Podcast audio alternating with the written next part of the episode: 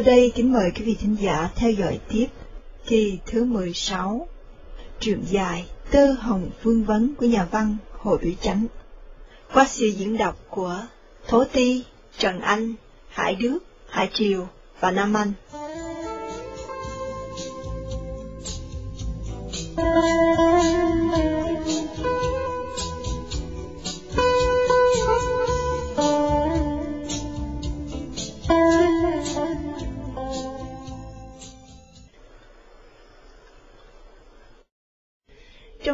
Cơm, bà Kinh hỏi thăm à, gốc gác và gia đạo của Xuân. Xuân à, lấy sự thiệt mà tỏ cho ông bà, cũng à, như thầy đã tỏ cho quan huyện trong tòa bố nghe hồi sớm mơi. Thầy cũng không giấu, phận thầy là con nhà nghèo, một mẹ một con, mẹ già hẩm hút phải bắn bánh trái mà độ nhật. Vì vậy nên từ nhỏ, thầy phải gắn công học tập, đặng lập thân mà nuôi mẹ. Thầy kỵ bà Kinh coi có căn phố nào rẻ rẻ thì chỉ dùng cho thầy mướn, đặng rước mẹ lên ở với thầy, không cần mướn phố tốt và gần chợ, vì lương hướng không bao nhiêu và tiện tặng cho khỏi thiếu hụt. Vợ chồng ông Kinh thấy Xuân Khiêm Nhường là thành thiệt nên đem lòng thương, bà Kinh nói. Làm thầy thông thầy ký, phải ở phố kha kha mới được, chứ mượn ờ, phố xấu cho rẻ tiền thì phải ở ngoài xa, lại phải chung chạ với hạng bình dân, rầy ra tối ngày chịu không có nổi đâu. Vậy để thủng thẳng kiếm cho phải chỗ rồi sẽ dọn mà ở, không nên gấp lắm. Thầy thông mới đừng ái ngại chi hết, thầy ở đây với vợ chồng tôi, ở bao lâu cũng được mà. Vợ chồng tôi có hai đứa con, đứa con gái lớn, ông gả lấy chồng, nó đi theo bên chồng á, nó ở Bình Đại mấy năm nay, còn đứa nhỏ, con trai, năm ngoái nó thì đậu thông ngôn tòa án, nó đổi lên làm gì có trên Long Xuyên, chặt hẹp, mà có thầy á, đùm đậu, vợ chồng tôi vui, chứ có sao đâu mà ngại. Đến xứ lạ quê người mà tôi à, gặp ông bà đem lòng thương tôi như con cháu, thiệt tôi à, cảm đức lung lắm. À. Tôi xin ở đỡ năm ba ngày, chứ ở lâu cực lòng ông bà, nhất là bà phải lo cơm nước, thiệt tôi tôi không dám. Ấy, tôi nói không có cực lòng chi hết, thầy đừng có ngại, để thủng thẳng coi gần gần đây có phố trống rồi sẽ mướn, đặng thầy tới lui cho tiện.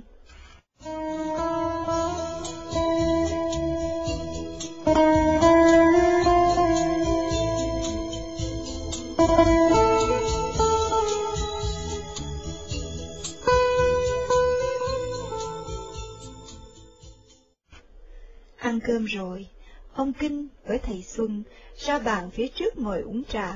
Xuân á, ngó mấy cây đờn treo trên vách, rồi hỏi ông Kinh. Ông đờn đủ cây hay không ông Kinh? À, tôi chuyên về cây kiềm, còn mấy cây kia tôi không thích, nên đờn được, nhưng nó ngón không có tươi. Sách nho ông có nhiều quá. Nhà nho thì có sách nho chứ sao? Thầy học Tây mà có biết nho chút đỉnh gì hay không thầy Thông? Hồi tôi còn nhỏ, ông thân tôi cho tôi đi học về chữ nho, chừng tôi được 13 tuổi, ông thân tôi mất. Ông cậu tôi ép bà già tôi phải cho tôi học chữ Tây, đặng lập thân với người ta. Chứ học nho nhiều không ít gì. Bà già tôi nghe lời mới biểu tôi bỏ nho mà học Tây á. Nếu vậy thầy viết chữ nho. Tôi có nghe giảng trọn bộ tứ thơ. Vậy à? Học hết bộ tứ thư thì khá lắm, thầy học với ai? Thầy tôi là ông giáo quân ở chợ dòng ông quê. Chà, thầy học với ông giáo quân hả? Tôi không biết ổng, nhưng tôi có nghe danh ổng học rộng lắm à. Từ ngày qua học chữ Tây, tôi không cố đến chữ nho nữa. Để dọn nhà ở yên rồi tôi sẽ tập lại. Tôi có chuyện đủ thứ, thầy có buồn thầy thầy cứ lấy mà đọc. Thầy nên đọc Tam Quốc, Đông Châu, Tây Hớn, Thủy Hử cho biết. Thầy có tập làm thi hay không? Chưa. Để thủng thẳng tôi chỉ thể thích dùm cho. Rồi anh em mình xuất ngoại với nhau chơi.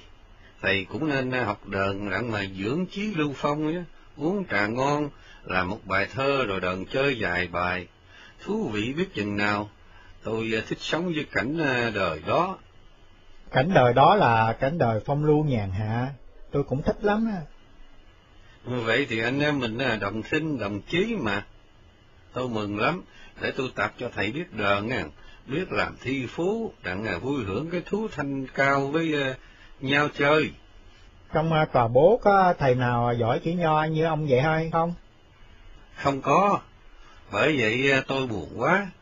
Có vài thầy trọng tuổi, như thầy Khuê hồi sớm mới đó. Họ học lớn ít câu ở trong sách Minh Tâm, rồi tới đám tiệc họ nói chữ lớp bóp, không dùng được vào chỗ nào hết. Bây giờ mấy người xưng là nhà nho, đó thì là ai cũng học chữ nho chút đỉnh, chứ có học đạo nho đâu.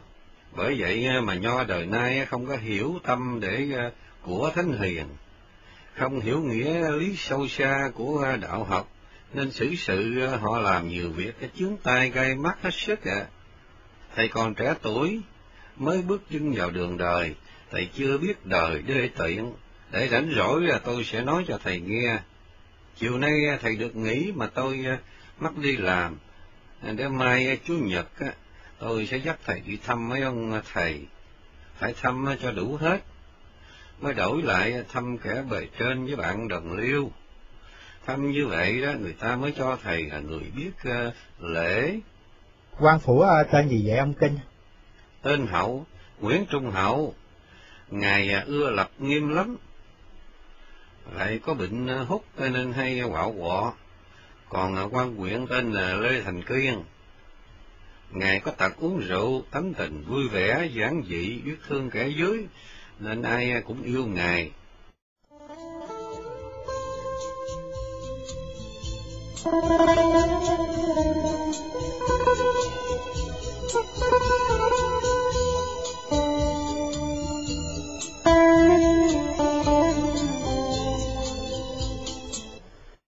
Nhà còn lạ mà người cũng chưa quen, thầy Xuân nằm liêm diêm, muốn gây giấc ngủ mà cứ thao thức hoài. Thầy nhớ, thầy vào tòa bố, trình diện hồi sớm mơi, quan chánh, quan phó đều dễ chịu, còn mấy ông, mấy thầy vui vẻ hoan nghênh. Thầy thấy bước đầu trong đường đời, đã có mồi dễ dàng, duy có lời quan lớn tránh tham biện, dặn đừng hối lộ, lời ấy làm cho thầy hổ thẹn. Rồi thầy nhớ tới ông Kinh, nho nhã, bà Kinh bãi bương, vợ chồng đều sẵn lòng giúp dìu dắt thầy, thì thầy lại càng thêm mừng. Nhưng thầy nghĩ không lẽ đùm đậu với người ta nhiều ngày, thế nào á cũng mướn dọn cho mau, trước khỏi làm nhọc lòng vợ chồng ông Kinh, sau rước mẹ lên ở, đặng mẹ con khỏi phân cách. Hai giờ ông Kinh thức dậy tắm rửa, rồi thay đồ đi làm việc, Ông mở tủ lấy bộ truyện Tam Quốc Chí để trên bàn, dặn Xuân ở nhà có buồn thì đọc thử chơi mà giải muộn. Ông đi rồi, bà cứ theo nói chuyện với Xuân, hỏi chuyện học hành, nói chuyện kiếm đôi bạn, học chuyện mấy thầy làm việc ở đây đều khá hết, bà tỏ ý muốn cho Xuân hiểu cách ở đời của thiên hạ trong thời đại kim tiền này. Câu chuyện càng kéo dài, bà Kinh càng tỏ tình thân thiết, Xuân cứ ngồi nghe bà giảng dạy, dẫu có điều không hợp ý, thầy cũng cười chứ không dám cãi. Vì thầy không muốn trái ý bà là người trưởng thượng sáng suốt tình đời. Gần ba giờ rưỡi, Xuân mới thay đồ, thưa với bà Kinh để thầy đi viếng nhà trường, là chỗ thầy có, ăn ở học hai năm, rồi khóa giờ cũ tìm một người bạn hồi trước, quay còn ở đó hay là đã dời đi chỗ khác. Vĩnh Xuân đội nón đi vô trước trường trung học Mỹ Tho, đứng ngó một hồi rồi trở ra chợ. Lên cầu quay mà ra chợ cũ. Vào nhà của người bạn cũ hỏi thăm, thì người nhà nói anh bạn xin làm giáo viên, nên quan trên đã bổ đi dạy học, trường tỉnh ở bên Tân An. Xuân thầm nghĩ, nếu à, hồi sớm mơi, mình mà chở rương qua đây thì bơ dơ vô ích. Thầy à, cảm thấy phải có phước mới gặp được ông Kinh Lương thầy càng kính mến ông bà, cả hai đều hảo tâm làm nghĩa. Thầy đi xem phố hai bên đường, thấy vậy nào cũng tệ quá. Phố lá thì nhiều, còn phố ngói thì cũ, lại căn nào cũng có người ta ở buôn bán đồ lặt vặt, thấp tỏi, dừa giấy, không phải chỗ mấy thầy ở được. Thầy trở lại cầu quay, rồi đi dọc theo mé sông mà chơi. Thầy vô mấy đường trong, có ý kiếm phố trống, té ra dãy nào cũng có người ta ở đủ, không thế nào mà chen vô được nữa. Gần sáu giờ Vĩnh Xuân mới về tới nhà. Tan hầu hồi năm giờ nên ông Kinh về đã lâu rồi. Ông nằm trên gián qua chuyện tam quốc chí, còn bà Kinh đứng dựa bàn tem trầu ăn. Thấy Xuân bước vô, ông Kinh ngồi dậy hỏi Xuân đi chơi phía nào. Xuân nói thăm trường cũ, rồi qua chợ cũ kiếm phố, sau trở ra phía nhà ga nữa. Bà Kinh nói, Phố bên chợ cũ tệ quá, thầy á, ở sao được cái mà kiếm. Còn á, phía ngoài ga, bao giờ có trống mà mong.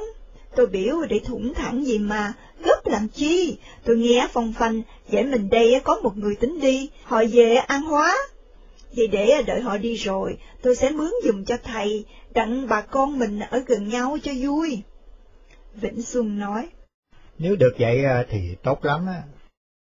Bà Kinh nói, phố này sạch sẽ, lại thị tứ, mà một tháng có năm đồng mà, rẻ quá.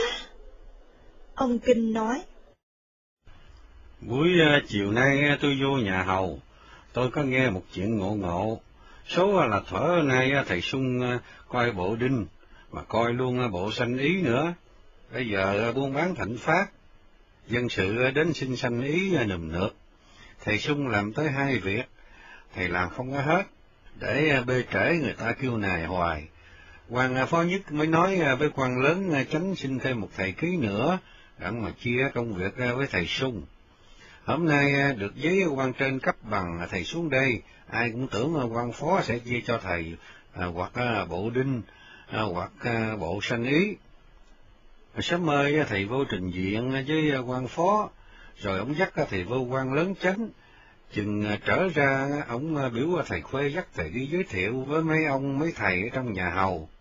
Rồi hồi nãy đi về chung một khúc đường với thầy quấn, coi về điện thổ, thầy nói nhỏ với tôi rằng quan phó nhất sẽ bắt thầy đứng làm thông ngôn cho ông, chứ không phải coi bộ đinh hay sanh ý.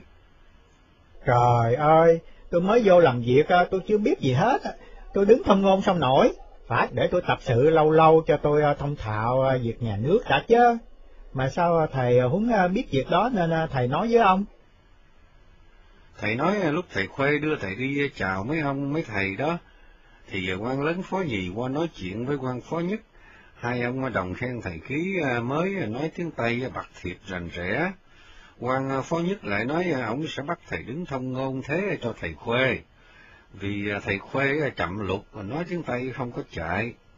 Thưa không được, nếu quan phó biểu thì tôi xin từ, để cho tôi làm việc gì dễ dễ đặng tôi học tập. Tôi chưa hiểu việc nhà nước mà đứng không ngôn nổi gì làm không kham nói bậy bạ họ cười chết. Thông ngôn với quan phó thì có gì ở đâu mà khó. Họ hầu đặng xin sách ghe, đóng sanh ý mua bán trâu bò với điện thổ, hoặc xin phép về cái việc lặt vặt vậy thôi. Mấy việc lớn thì hầu trong quan lớn chánh, thầy đứng thông ngôn chừng một tuần lễ thầy thạo hết. Tôi cũng phải từ, vì nếu tôi chịu té ra tôi giật chỗ thầy khuê à tại lệnh quan phó định, chứ có phải thầy xin hay sao mà sợ bích lòng. Thầy phê giao việc ờ, của thầy ờ, cho thầy làm, ờ, thì thấy coi sanh ý hay là bộ đinh cũng có lợi vậy. Tuy thua bộ thiền một chút, nếu thầy đứng thông ngôn thì thầy coi bộ thuyền, giấy súng với đơn xin phép lặt vặt. Thầy làm nếu có việc chi chưa hiểu thì tôi chỉ dùm cho đừng lo chi hết. Thầy thay đồ rồi đi ăn cơm. Vĩnh Xuân thay đồ mà sắc mặt buồn so, và kinh ngó ông mà nói. Hoàng phó, thấy có tài á, nên bắt đứng thông ngôn, dinh giang hết sức, mà thầy á, thông không vui, cái đó mới là kỳ à. Vui hay buồn mà cũng vậy, mình à, tùng sự với quan tham biện, quan à, muốn biểu mình à, làm việc gì mình phải làm chứ cãi sao được. Để ăn cơm rồi ờ, tôi ờ, sẽ cắt nghĩa tư cách của thầy ờ, thông ngôn, ký lục cho thầy nghe.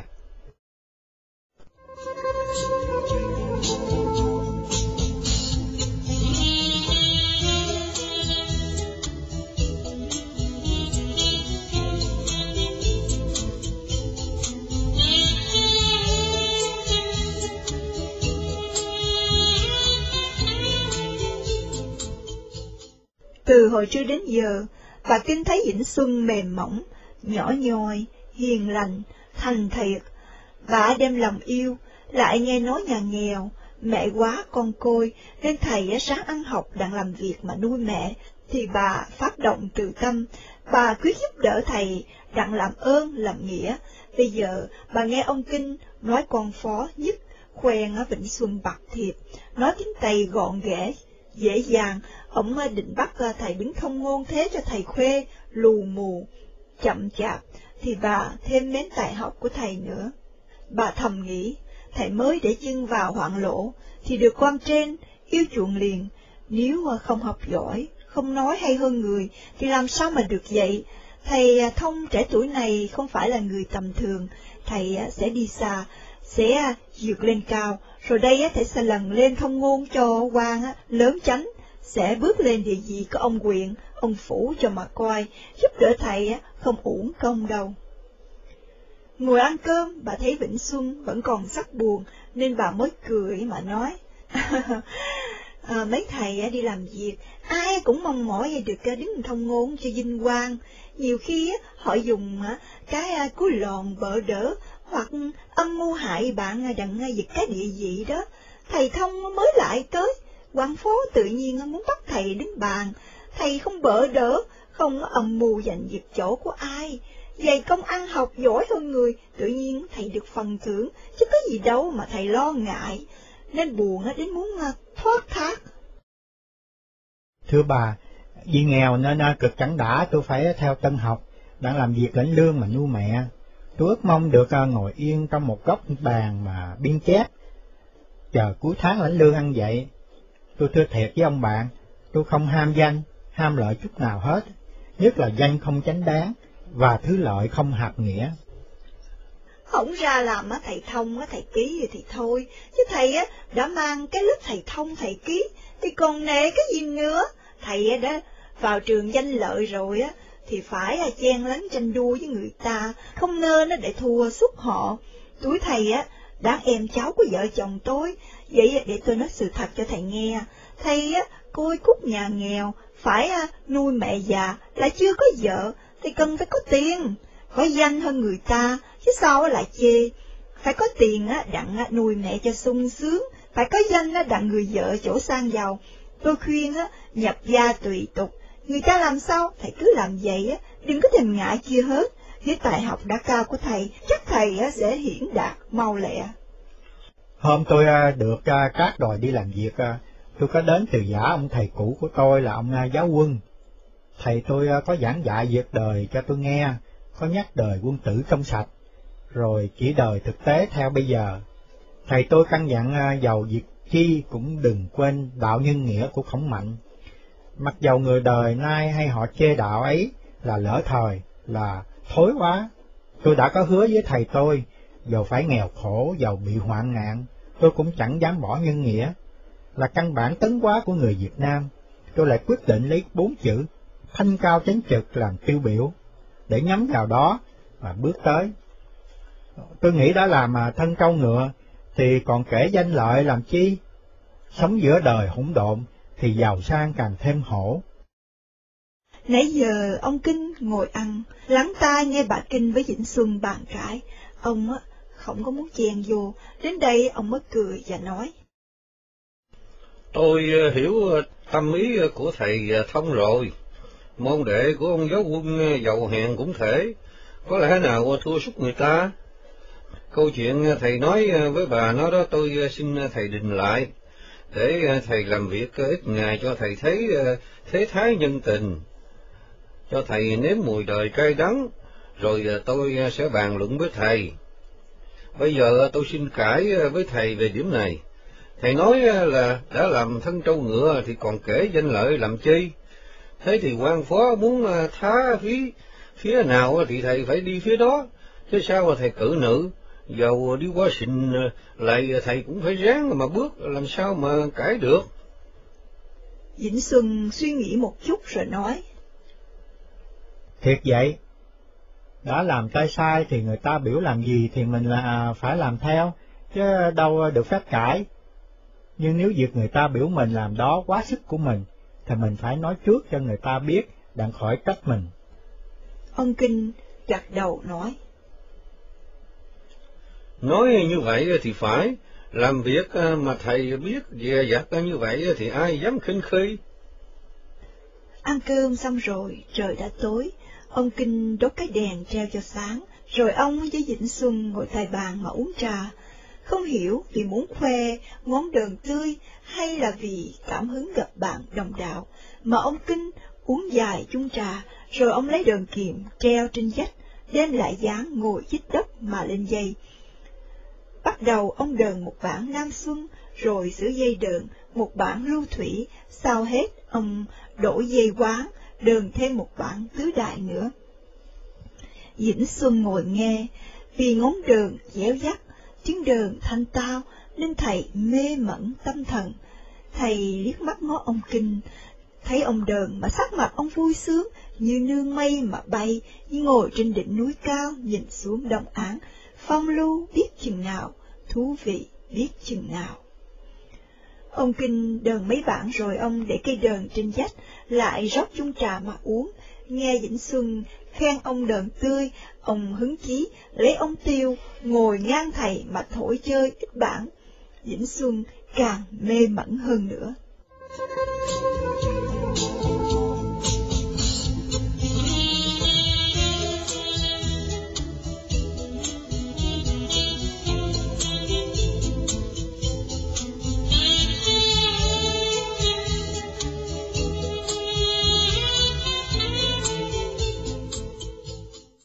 Ông Kinh để ống tiêu trên bàn mà nói. Thầy Thông đã thấy đời sống của tôi về bề ngoài rồi, để tôi dỡ bề trong cho thầy xem luôn. Tôi cũng như thầy, tôi không màng danh lợi, làm việc thì tôi đi đúng giờ, không khi nào bê trễ, mà làm việc là có ý để lãnh lương đủ cho vợ chồng sống thông thả mà thôi, không cần dư. Giữ xã giao đủ lễ, đám tiệc mời phải đi, không ham thả đi chơi. Thứ vui của tôi là lúc rảnh rang uống trà ngon, ngâm ít à, câu thi, đờn chơi vài bán, rồi nằm đọc truyện, đọc sách. Ai tranh đua danh lợi mặc ai, tôi à, cứ giữ cái thú vui của tôi. Ai nói khôn không mừng, mà ai chê dại cũng không có giận. Bề cư xử của ông như vậy thì ông là quân tử rồi. Tôi không dám lãnh lời thầy tặng đó, tôi chỉ lo ờ, thủ phận cho an thân vậy thôi. Tôi ước mong được như ông thì ờ, nguyện vọng đã thỏa mãn. Nếu tôi dọn nhà cửa yên rồi, và nếu ông ờ, sẵn lòng với tôi thì tôi sẽ xin thọ giáo đặng ông dạy tôi đờn kìm, vì tôi nghe tiếng đờn kìm sao tôi thích quá. Được chứ, tôi sẵn lòng chỉ cho. Tôi muốn thầy học đờn mà cũng tập thi phú chơi nữa khải đờn ngâm thi phú à, phong lưu cao thượng đệ nhất. Người có học à, ai cũng phải biết à, thưởng thức cái thú ấy. Đợi bữa thầy lãnh việc làm quen rồi đó, thì tôi bắt đầu tập liền cần gì phải chờ người dọn nhà?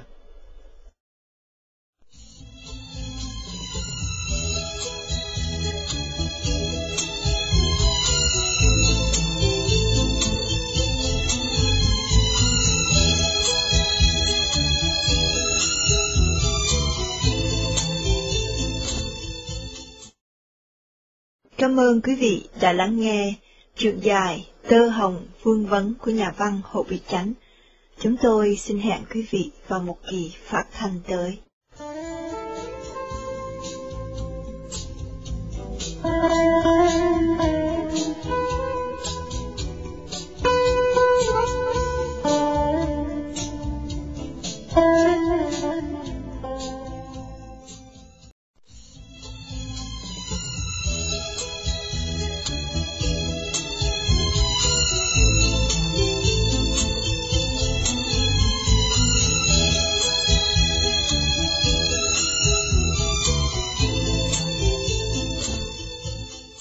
Sau đây kính mời quý vị thính giả theo dõi tiếp kỳ thứ 17, truyện dài Tơ Hồng Phương Vấn của nhà văn Hồ Thủy Chánh.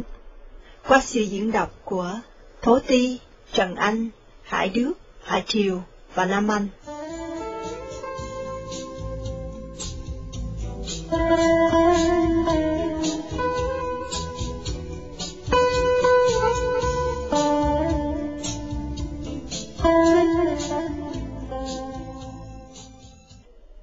Kinh mở tủ, lấy tập thi của ông làm thổi này đưa cho Vĩnh Xuân xem. Hai người đọc và bình luận với nhau đến khuya mới đi ngủ. Sáng bữa sau, ông Kinh Lương dắt thầy Vĩnh Xuân đến thăm mấy ông, mấy thầy trong tòa bố, thăm đủ hết không bỏ sót một nhà nào. Qua sáng thứ hai, Vĩnh Xuân bắt đầu theo ông Kinh đi làm việc, quan phó nhất tại nhà hầu, vừa ngồi thì ông kêu thầy Khuê, thầy Xuân với Vĩnh Xuân lại mà nói ông nhất định bắt thầy Xuân đứng thông ngôn cho ông. Ông biểu thầy Khuê giao việc cho thầy Xuân làm, còn thầy Xuân thì giao bộ đinh cho thầy Khuê coi. Vĩnh Xuân nhỏ nhẹ nói với quan phó rằng mình mới vô, làm chưa hiểu việc nhà nước, nên xin cho phụ với một ông thầy nào đó, để tập sự một thời gian cho quen, rồi làm một mình mới được. Ông phó nói, không có gì khó, làm ít bữa thì quen. Ông dặn thầy Khuê phải chỉ cách thức mọi việc cho Xuân biết, Xuân không dám cãi nữa.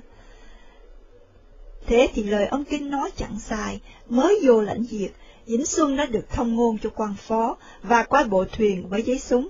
Trong nhà hầu ai cũng nể, vì lệnh của quan bố nhất đã định, nên không ai dám bàn luận gì hết. Chừng tán hầu đi dọc đường, ông Kinh mới thỏ thể nói về Vĩnh Xuân hay, theo lời người ta đồn thì quan phó nhất đổi thông ngôn thì ra là cũng tại thầy Khuê, nói tiếng Tây không có rành, mà phần nhiều là tại thầy Khuê, phát giấy súng thầy ăn tiền sau đó, thấu tới tài quan phó, nên ổng mới đổi thầy qua quai bộ đinh. Về tới nhà, ông Kinh kêu bà mà cho hay quan phó bắt Vĩnh Xuân đứng thông ngôn, thế cho thầy Khuê rồi. Bà vui mừng mà nói, có phước thì có phần, hữu tài tức tác dụng. Vĩnh Xuân nói, Thế nào tôi cũng à, không quên tiêu biểu của tôi, thanh cao chánh trực.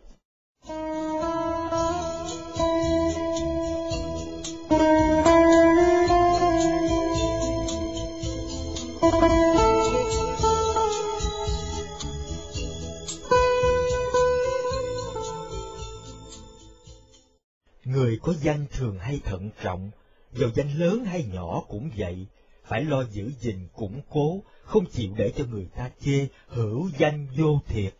Phải làm sao cho người ta công nhận, danh bất hư truyền.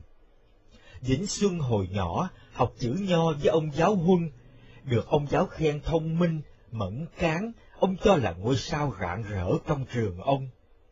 Chừng bỏ nho học mà theo Tây học, thì từ chợ dòng xuống Gò Công, sau lên Mỹ Tho, Sài Gòn, cũng vậy, học trường nào cũng được cái danh giỏi nhất trong lớp. Nay xuất thân đi làm việc, vừa mới vào tòa bố Mỹ Tho trình diện, liền được quan phó tham biện khen thầy bậc thiệp, nói tiếng Tây dễ dàng nên chọn thầy đứng thông ngôn. Dầu muốn dầu không, thầy cũng phải dân chịu, không được phép kiếm cớ mà từ chối. Trưa về ăn cơm, Vĩnh Xuân nói với ông Kinh. Đường đời có nhiều khoản gai go, bây giờ tôi mới thấy gai go thiệt. Thi đặng làm nghề ký lục, tôi tưởng tôi ngồi à, biên chép rồi cuối tháng lãnh lương mà ăn vậy thôi.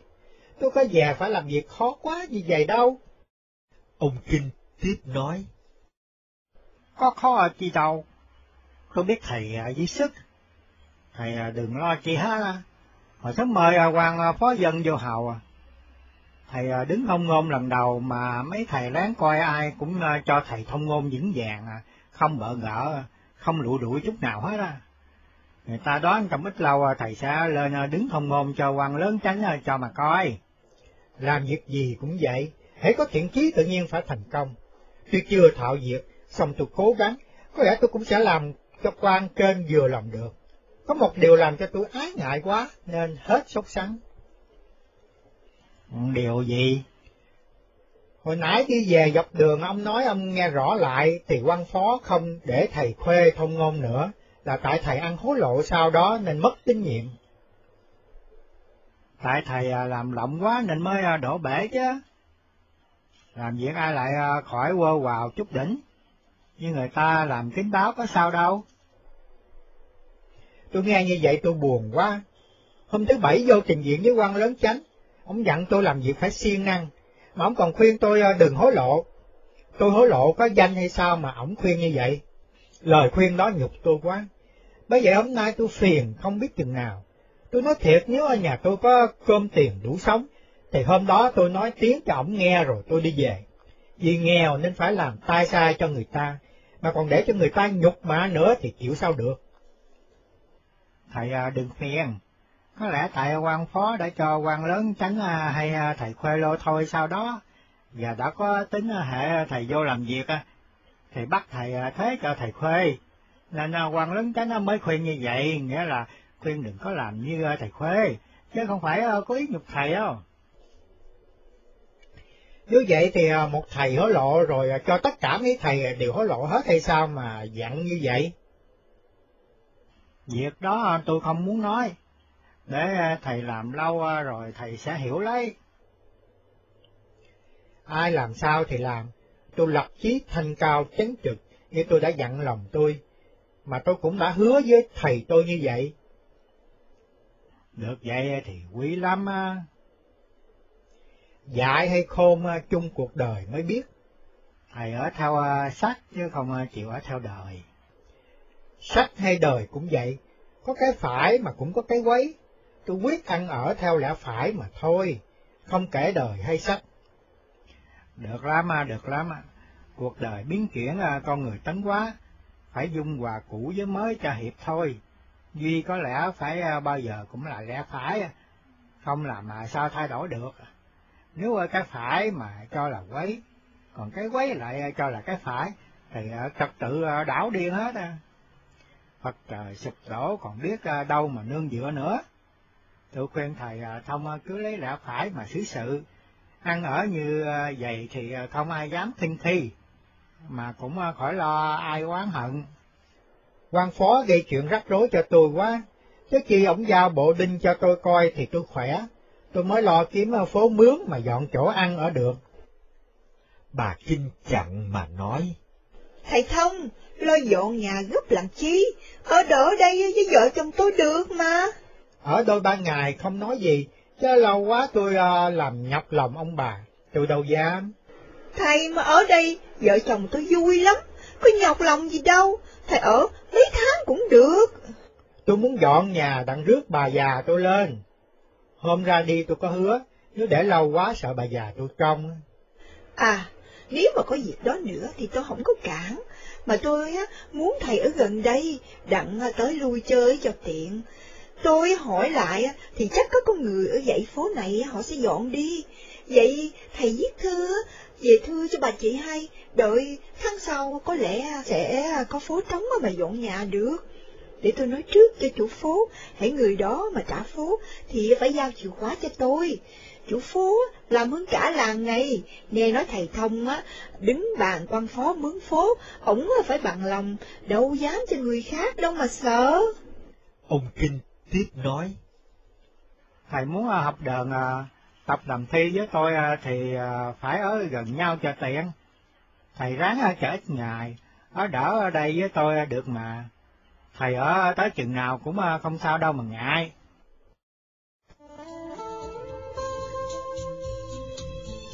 Hai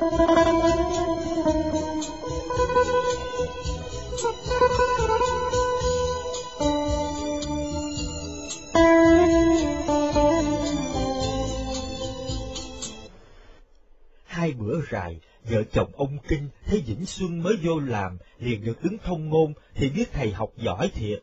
Đã vậy mà thầy tánh tình ôn hòa, khiêm nhượng, song cứng cỏi thẳng ngay, vợ chồng đem lòng yêu, muốn chứa thầy ở lâu lâu cho vui. Còn Vĩnh Sương chưa thận việc trong nhà hầu, cũng muốn cậy ông Kinh chỉ dẫn, nên không đòi dọn nhà gấp nữa, viết thơ cho mẹ hay rằng chưa chiếm được phố trống, nên xin chờ qua tháng sau mới có thể dọn nhà. Bây giờ, bắt lo làm việc bổn phận vuông tròn, Vĩnh Sương chưa dám nói tới việc học đờn và việc làm thi vua nhà hầu thì phải soạn các nghị định và huấn lệnh của quan trên, nói về bộ thuyền mà xem cho hiểu thuyền, chia làm mấy hạt. Cách thức đo thuyền mà tính ra trọng tải thế nào, tính số thuế cách nào, ghe tân tạo phải làm sao mà cho sách, ghe giải bản phải làm sao mà bôi hộ. Thầy cũng kiểm xem huấn lệnh về phép bắn súng, xem coi tính được bao nhiêu giấy phép, một người xin phép bắn súng phải có điều kiện gì, người có súng nếu chết thân nhân phải làm sao.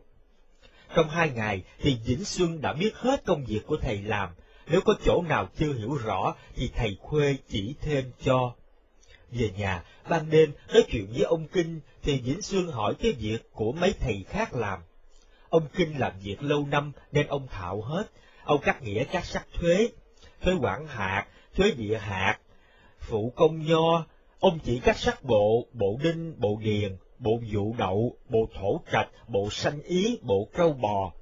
Ông cũng nói luôn cách cử hội đồng địa hạt, cách cử hương chức hội tề và cách cử mấy ban trưởng với thể lệ thâu thuế Hoa Kiều. Một buổi cơm mơi, ông Kinh ở trong, dính Xuân ở ngoài, hai người đương thay đồ đặng đi làm việc. Có hai người cầm giấy tờ trong tay, lúng cúng bước vô cửa, thấy Vĩnh Xuân đương ngồi đúc giày vô chân mà mang, thì cung kính xá mà hỏi, thầy thông coi bộ thuyền ở đây hay không? Xuân nói phải, và hỏi lại hai người có việc chi mà kiếm nhà thầy thông coi bộ thuyền. Một người nói mới mướn đóng rồi một chiếc ghe nên đem xuống xin cho đặng lãnh sách với bài chỉ, còn người kia nói mới mua một chiếc ghe để chở lúa nên đem nhờ mua bán xin đóng bắt phần đặng sang bộ sửa sách. Vĩnh Sương nói việc như vậy thì vô tòa bố mà hầu, chứ đây là nhà riêng, không biết việc của nhà nước. Hai người đều nói, theo tục lệ phải thưa trước với thầy thông, rồi sẽ vô tòa bố hầu sau. Vĩnh Sương cười mà nói. Tôi coi bộ thuyền hôm nay, tôi đã bỏ tục lệ cũ rồi. Hai anh cứ đi ngay vô tòa bố mà hầu, khỏi nói trước với ai hết. Hãy vô đơn rồi tự nhiên à, tôi làm cho, đi liền đi, gần tới giờ hầu rồi. Hai người mở gói lấy tiền. Vĩnh Xuân la lớn. Ê ê, hai anh muốn làm cái gì đó? Tôi đã nói như vậy, à, hai anh chưa hiểu hay sao? Một người nói. Thưa kiếm tiền nước cho thầy. Nhà nước trả lương cho tôi đặng tôi làm công việc cho dân. Tôi không được phép lấy tiền của dân, mà dân cũng không được phép đem tiền cho tôi nữa. Hai anh làm sái phép ở tù chết à. Đừng có làm quấy như vậy nữa nghe không? Thôi, đi đi. Hai người ngó nhau, bộ bối rối, Vĩnh Xuân đứng dậy, thôi thúc biểu đi. Ông Lương Kinh bước ra nói. Thầy Thông đã biểu như vậy thì hai anh em đi lên tòa bố đi, sao lại còn uh, dục giặt? Hai người nghe như vậy mới chịu xá mà ra cửa. Ông Kinh cười mà nói với Vĩnh Xuân. Tại à, có tục lại như vậy nên họ mới à, đến đây mà kiếm thầy đó. Thầy thấy chưa? Vì thầy mới à, lãnh việc họ chưa biết nên mới tới có vài người. Lâu lâu họ biết rồi, mỗi bữa họ tới cả chục cho mà coi. Sớm mời thầy đi thử một vòng mà coi. Mấy thầy coi bộ trâu bò, điền thổ, sanh lý, bất phần, nhà nào cũng có khách vô ra nườm nương. Có như vậy nên người ta khuyên hờ tôi, nghĩ cũng phải, mà xét cho chí lý thì ờ, bệnh hối lộ nảy sanh ra được là tại dân, nếu dân ờ, đừng thèm cho tiền thì ờ, sao mà hối lộ được? Không cho tiền thì họ làm khó, họ bắt bẻ từ chút, họ làm tờ giấy lại, họ bắt chờ đợi cả ngày thì bất tiện quá. Thôi, ra phức kích đồng bạc đặng xong chuyện cho mau. Nếu người ta làm khó thì mình thưa. Thưa với ai? Dân có biết tiếng Tây đâu mà thưa với quan, phải nhờ thầy Thông nói dùm. Nếu thầy Thông bên vực đằng kia, thầy thêm bớt rồi mình mang quả. Vĩnh Xuân suy nghĩ một chút rồi mới nói. Hôm tôi thi đậu, thầy tôi có nói thôn ngôn ký luật là hạng công bộc, không có quyền hành gì, nhưng làm trung gian giữa dân với quan nên có trách nhiệm quan hệ lắm. À. Thiệt vậy, là mà sống làm chết được chứ ơi cha sao? Dân thiệt thà, lại nói ra quan không hiểu, tự nhiên ức thì ráng mà chịu, không dám hở môi. Người ta thừa tình thế đó mới làm mưa làm gió mà hống hết bóc lột, cái nạn này phải làm sao mà trừ, chứ để hoài như vậy thì nguy cho dân quá. Ông Kinh tiếp nói. Tôi không thấy phương pháp nào hết á. Có chứ, muốn trừ cái nạn áp bức, bóc lột thì cứ dạy dân cho khôn, cho dạng, cho cứng, đừng chữa ai hiếp đá, đừng để ai bóc lột, hãy ức thì chống cự hẳn hoài, hãy xá xét thì kêu nài mạnh mẽ, làm như vậy thì gỡ nạn cho dân mới được. Ai chịu dạy dân? Người có học à, thức họ muốn à, để cho dân à, dốt nát, ám muội đặng dễ sai khiến.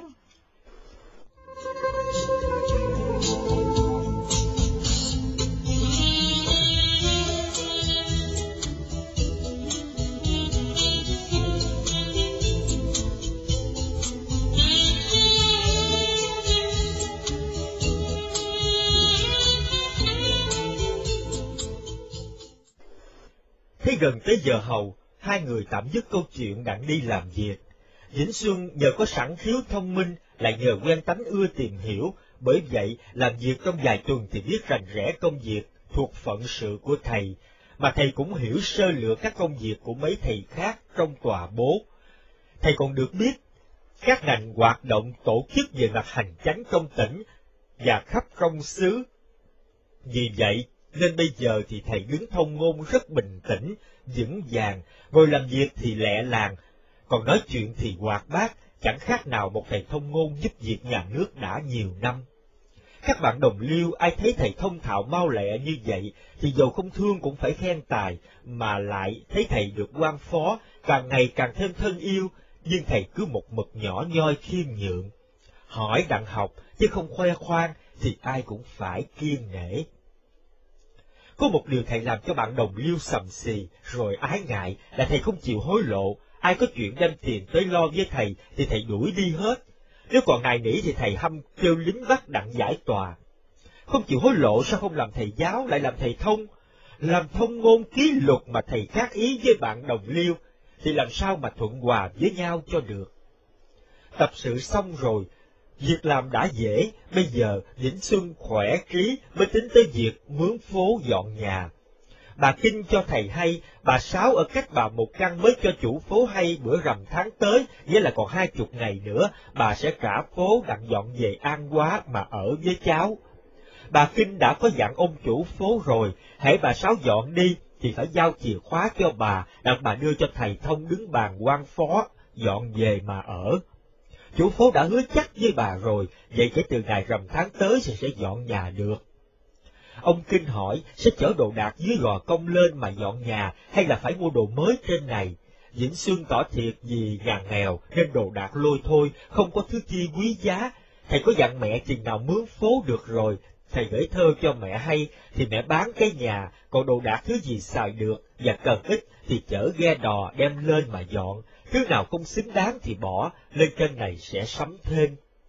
Bà Kinh nói nếu không đủ bàn ghế hay giường dán thì bà kiếm mượn dùm cho mà dọn đỡ, rồi sau sẽ mua sắm thêm, đừng lo việc đó. Vĩnh Xuân viết thư cho mẹ hay chắc, rằm tháng sau sẽ có phố, và xin mẹ sắp đặt cho xong, đặng qua ngày rằm thì chở đồ lên. Ông Kinh đã thấy Vĩnh Xuân đã an lòng khỏe trí rồi, ban đêm mới bắt đầu chỉ cho thầy hiểu các thể thi, chỉ niêm giận và bình khắc theo thể thất ngôn bát cú. Nghe thầy nói thầy thích đờn kìm, ông lại kiếm mượn thêm một cây kìm, kêu tiếng tốt mà keo trong nhà, đặng tập cho thầy đờn. Từ đó, mỗi đêm, Vĩnh xương học làm thi một hồi, rồi tập khẩy đờn. Thầy sốt sáng rèn tập, ông Kinh cũng tận tâm chỉ dẫn, đêm nào hai người cũng vừa thức hoặc đờn, hoặc làm thi đến một, hai giờ mới chịu nghỉ. Đến bữa rằm, thiệt quả bà Sáu chở đồ đạc xuống ghe đi về An quá giao chìa khóa căn phố cho bà Kinh Lương. Trưa bà Kinh dắt Vĩnh Xuân lại coi phố, bà chơi vết dơ, chỉ gạch bể hết vài tấm, và nói để bà xin ông chủ phố sơn phết, sửa gạch lại cho đàng hoàng. Buổi chiều, ông Kinh với Vĩnh Xuân đi làm việc rồi, thì bà Kinh che dù đi vô nhà ông Hương. Cả chủ phố, bà nói thế nào không biết mà bữa sau mới tảng sáng, thì ông chủ phố ra nhà ông Kinh, đặng thông thầy thông Vĩnh Xuân.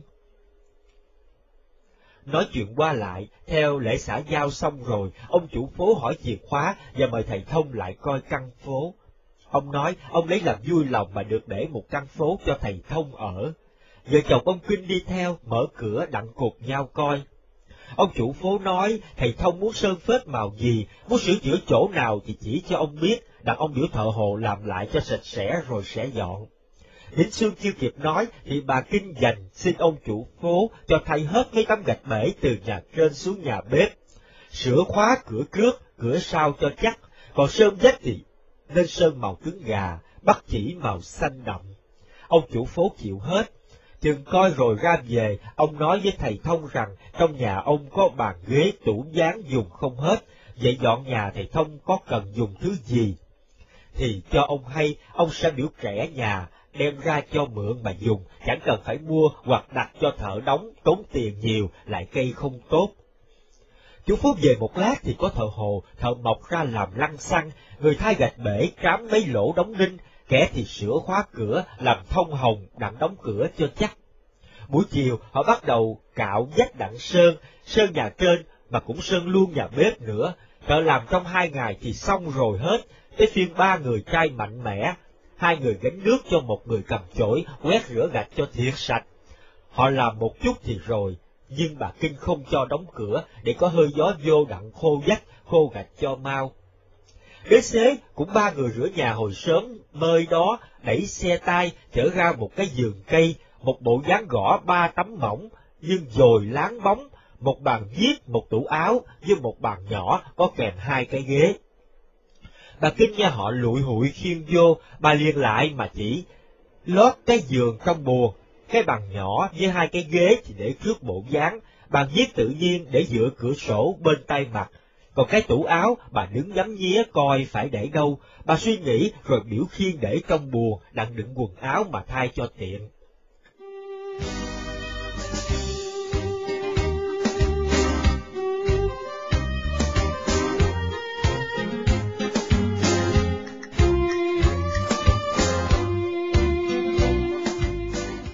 Xin cảm ơn quý vị đã lắng nghe chuyện dài Tơ Hồng Vương Vấn của nhà văn Hồ Bị Chánh.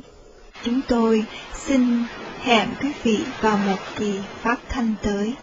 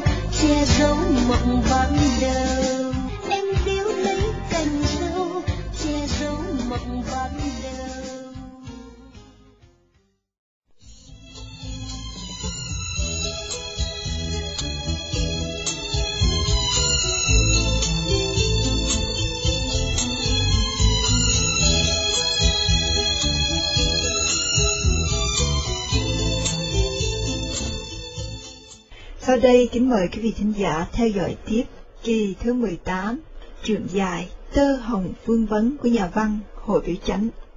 Qua sự diễn đọc của Thố Ti, Trần Anh, Hải Đức, Hải Triều và Nam Anh. Thank you.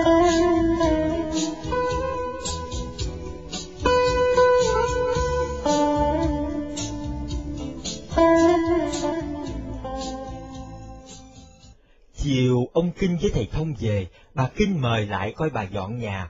Vĩnh Xuân bước vô, thấy bàn ghế, dán tủ đủ hết thì chưng hửng, hỏi đồ ở đâu có mà dọn đủ hết như vậy, bà Kinh mới nói. Ông chủ phố cho bạn của ổng á chở ra mà dọn đó. Bữa hổm à, ông có nói à, nếu dọn nhà mà thiếu thứ gì à, thì cho ông hay, ông sẽ cho mượn. Tôi lặng thinh, vì chưa quen với ổng mà hỏi mượn đồ thì kỳ quá. Sao bữa nay ổng lại ờ, chở đủ thứ mà dọn như vậy nè?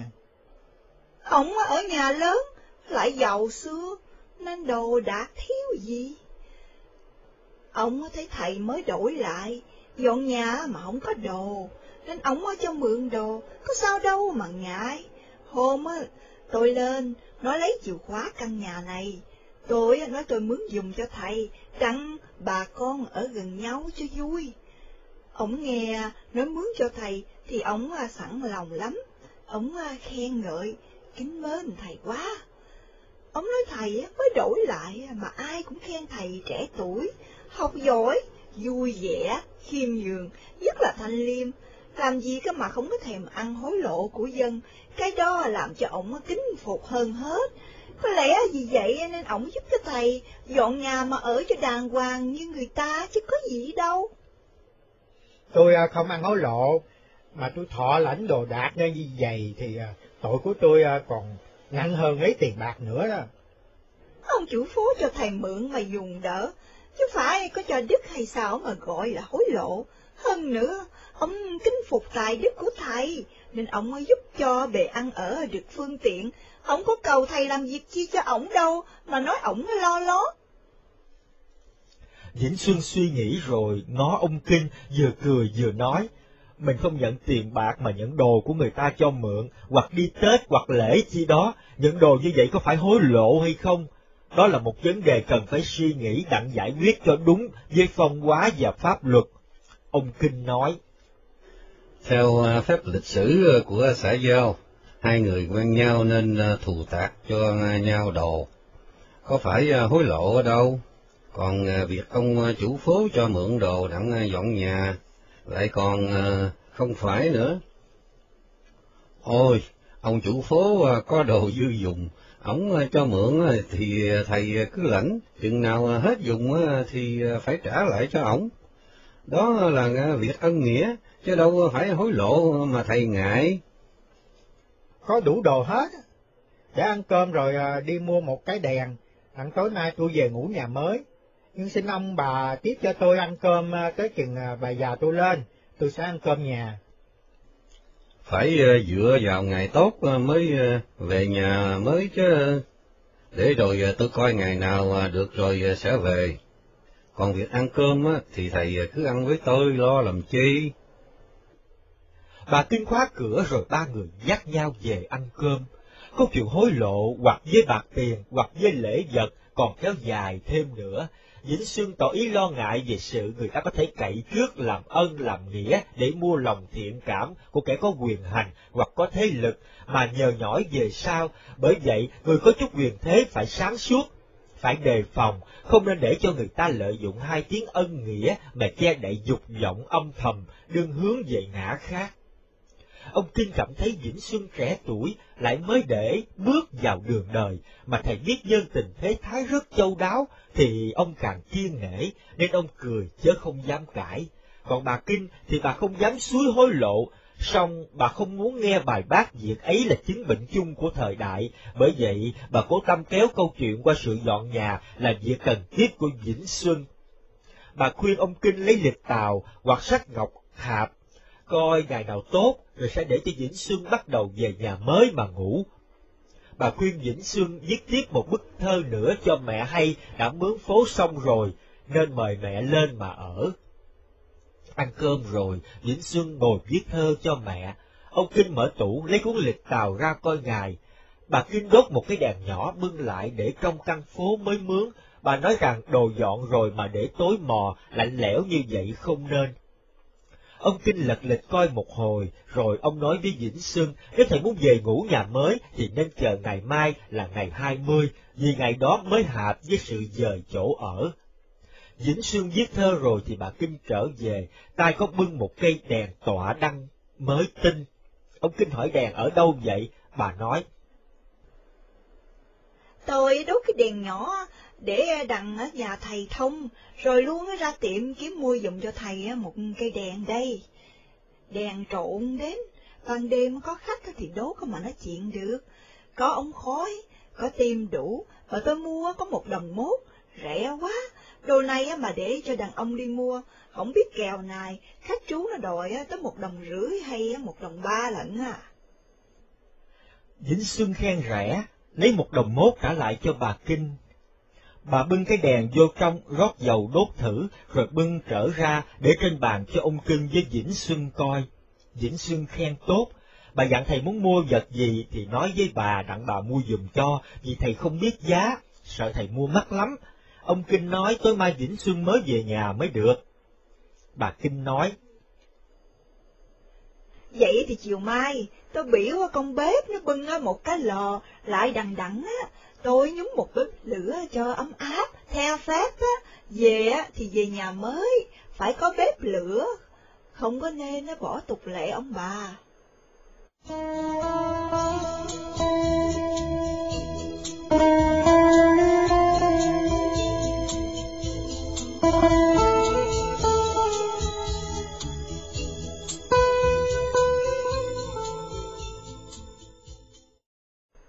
Chiều bữa sau đi hầu về, Vĩnh Xuân thấy căn nhà của thầy mở cửa, hãy đi thẳng lại đó, thấy bà Kinh đương nhúng một lò lửa trong bếp, mà bộ dáng đằng trước lại có trải chiếc chiếu bông. Cái đèn tọa đăng mua hôm qua cũng có để trên bàn. Vĩnh Xuân trở về nhà ông Kinh thay đồ mát, rồi bưng cái hương áo quần đem lại, dọn đồ về nhà mới. Bà Kinh ở sau bếp đi ra, thấy Vĩnh Xuân bưng rương thì bà la lớn. Sao thầy không biểu con bếp nó bưng giùm cho? Vĩnh Xuân cười mà đáp. Tôi bưng được, cần gì phải uh, cậy chị bếp. Làm thầy thông mà bưng rương tròn xóm ngó, họ cười chứ. Rương của tôi thì tôi bưng, sao lại cười tôi? Nếu họ cậy thì uh, tôi bưng giùm cho họ cũng được. Có luật lệ nào uh, cấm thầy uh, thông bưng đồ đâu?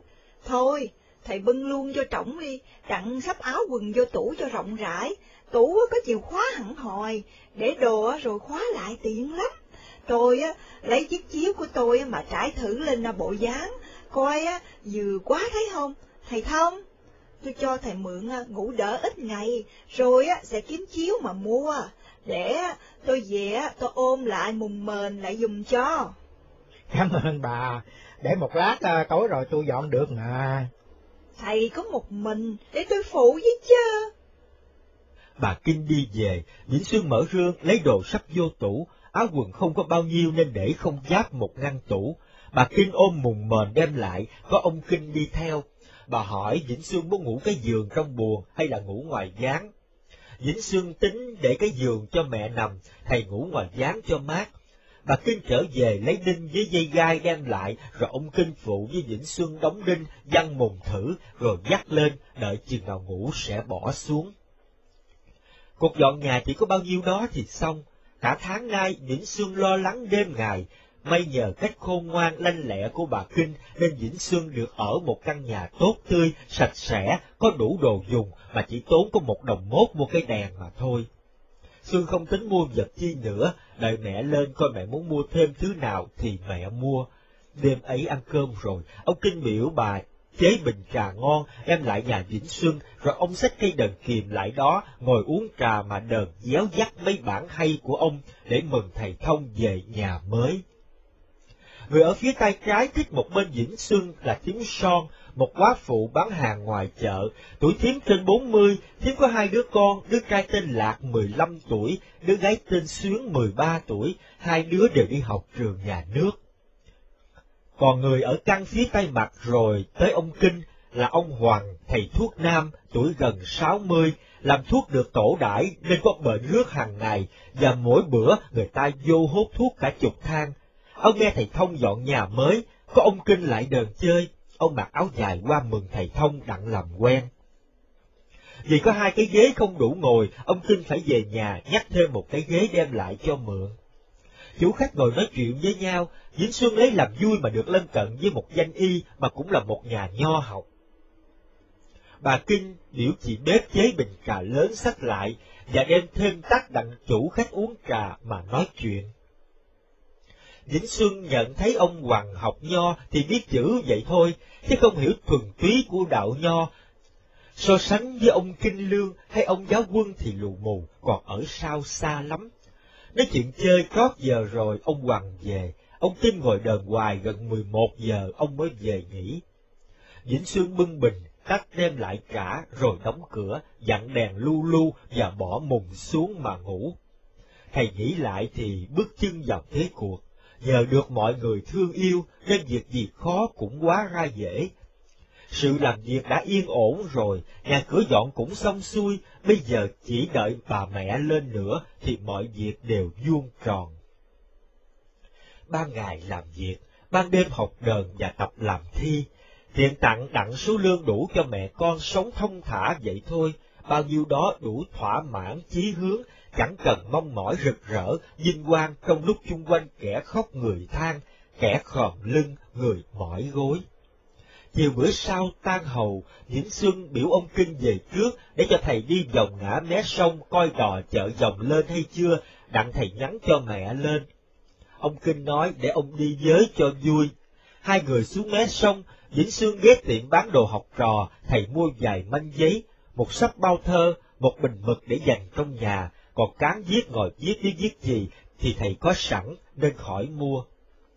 May quá, đò chợ dòng lên rồi, Vĩnh Xuân kêu chủ đò mà cậy, về chợ dòng làm ơn vô nhà bà Hương Văn, nói dùm thầy đã dọn nhà xong rồi, nên xin bà lên gấp, hôm nay thầy trông bà lắm.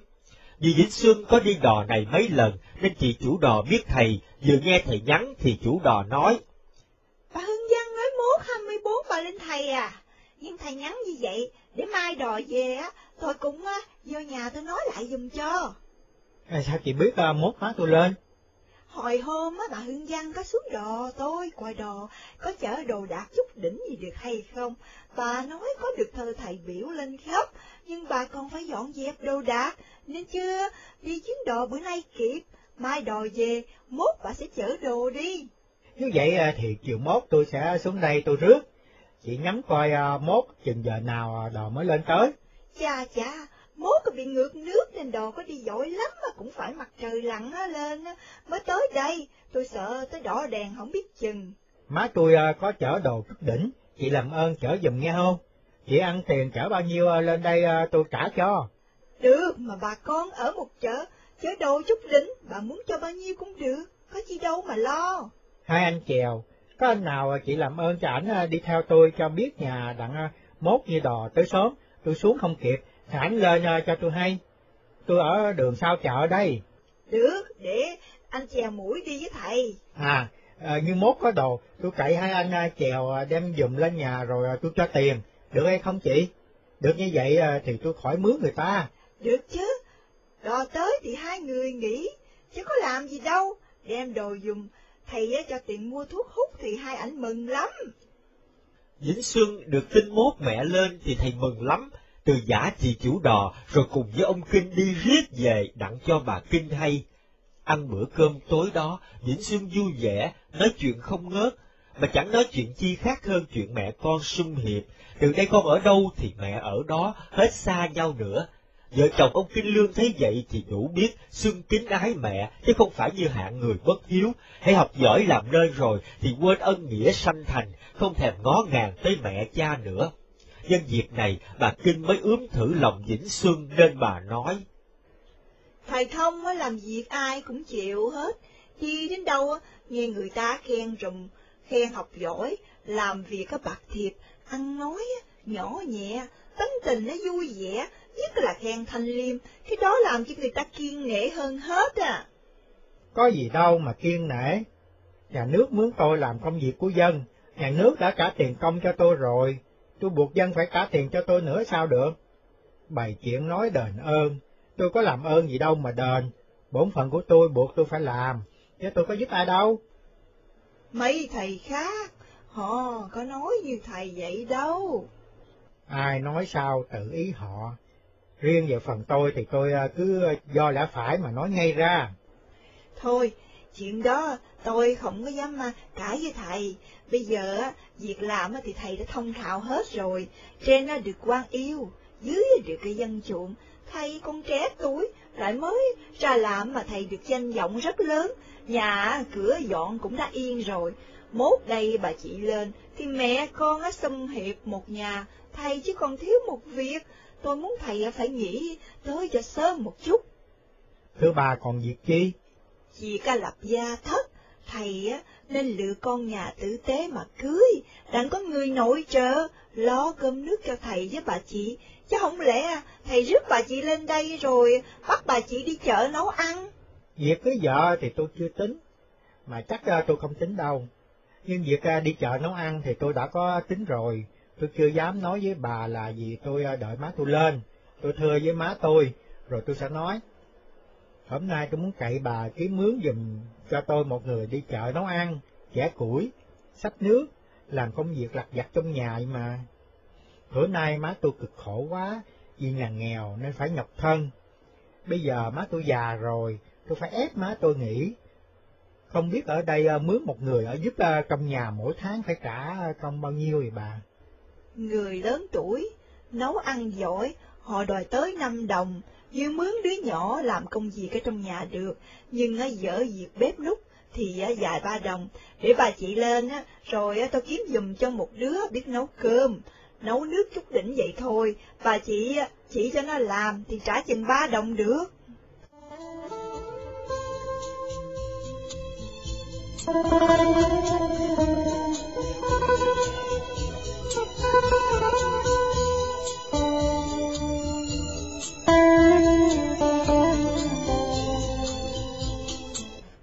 Ông Kinh Lương chứa Vĩnh Sương trong nhà cả tháng nay.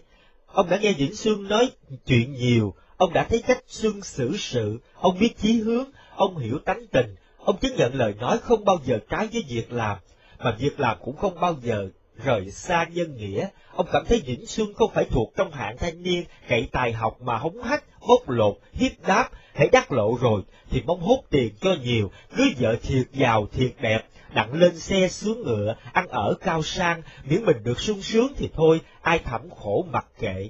Vĩnh Xuân được quyền thế lại không chịu ăn hối lộ, nhà nghèo lại không ham bạc tiền. Hôm nay làm việc yên rồi thì mong muốn phố dọn nhà, đặng rước mẹ về nuôi, chẳng hề tính tới việc cưới vợ. Cứ nói sắp đặt bề ăn để cho yên, đặng học đờn kiềm, tập làm thi để hưởng phú phong lưu, lánh xa danh lợi. Thấy con người dị kỳ như vậy, ông Kinh cũng kiên nể như mấy thầy trong nhà hầu, ông không dám bàn tới việc lợi danh, đợi bà Hương Văn Thanh lên, coi mẹ con có nói tới việc tơ tóc trăm năm của Vĩnh Sương hay không, rồi ông sẽ liệu mà hướng dẫn. Hôm nay tình cờ, bà Kinh dở chuyện cưới vợ ra mà nói với Vĩnh Sương, lại gạt ngang mà xoay câu chuyện qua hướng khác, ông Kinh không thể nín nữa được. Bởi vậy, ông đợi hai người bàn dứt câu chuyện mướn đứa ở rồi, ông mới chen vô mà hỏi. Theo ờ, ý tôi đó, thầy ờ, thông dọn nhà cửa xong á, mẹ con ờ, xâm hiệp rồi, thì thầy à, phải lo kiếm người nội trợ, đặng à, nuôi mẹ, chứ sao thầy lại nói à, việc cưới vợ chắc là thầy không có chịu tính. Nhà nghèo lương ít, cưới vợ phải tốn thêm một miệng ăn nữa, tôi lo sao cho kham ông chinh Tôi phải lo nuôi mẹ, đặng đáp nghĩa đền ơn đã chứ. Nếu tôi đã có chịu ơn nghĩa của người vợ thì tôi mới lo trả. Tôi không có dai mà bắt tôi ra trả nợ thì tội nghiệp cho tôi quá. Ông bà nghĩ thử coi. Cưới vợ là để nối dòng, để có người giúp đỡ việc trong nhà, sao thầy lại nói cưới vợ là trả nợ? Người ta nói vợ chồng là duyên nợ, vậy thì vợ là nợ chứ gì? Huống chi cưới vợ phải lo nuôi vợ, tức thì trả nợ. Cưới vợ muốn nếu phải nuôi á, thì ta lựa người có nghề nghiệp, làm ra bạc tiền, hoặc là người có tài sản nhiều, có huê lợi lớn. Ta cưới vợ như vậy ta khỏi nuôi, mà nó còn nuôi ta lại nữa.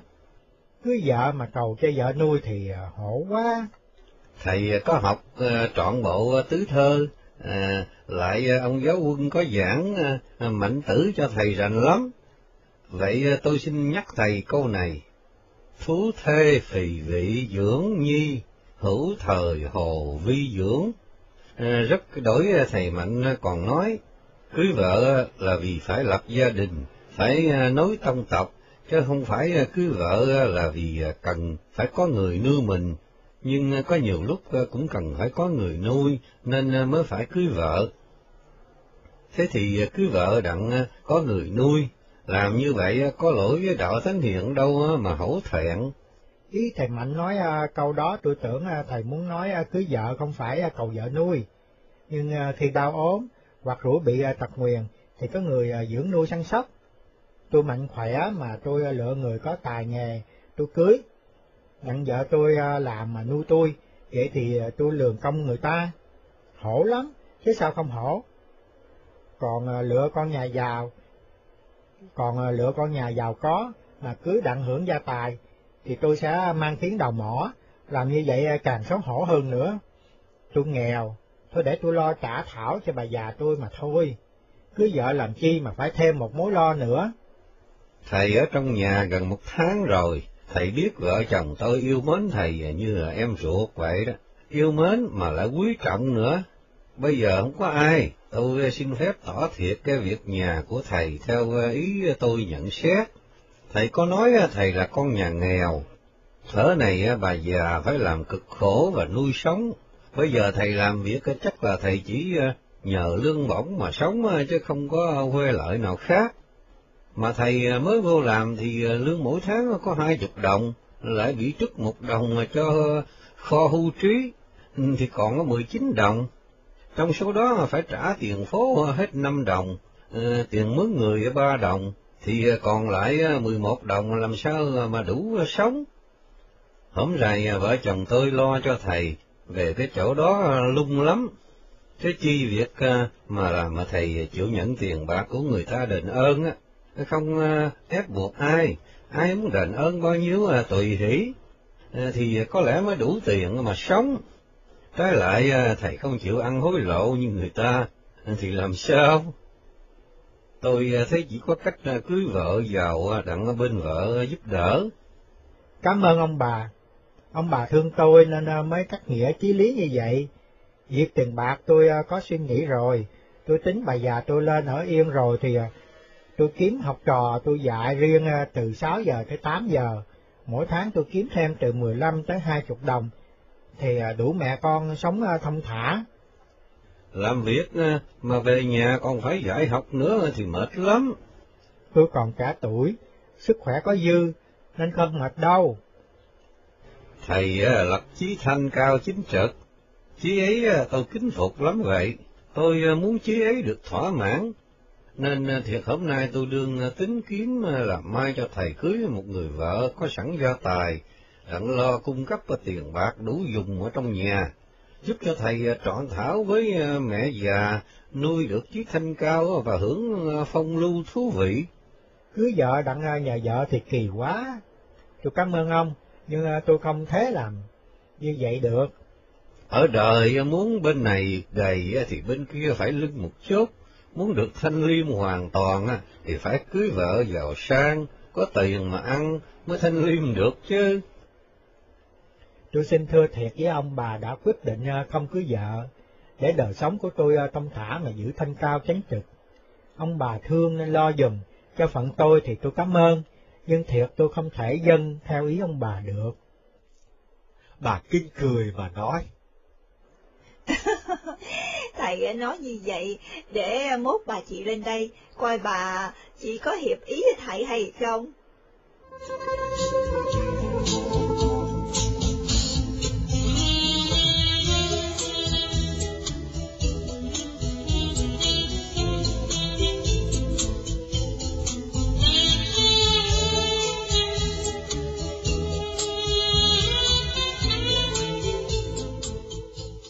Cảm ơn quý vị đã lắng nghe truyện dài Tơ Hồng Vương Vấn của nhà văn Hồ Việt Chánh. Chúng tôi xin hẹn quý vị vào một kỳ phát thanh tới.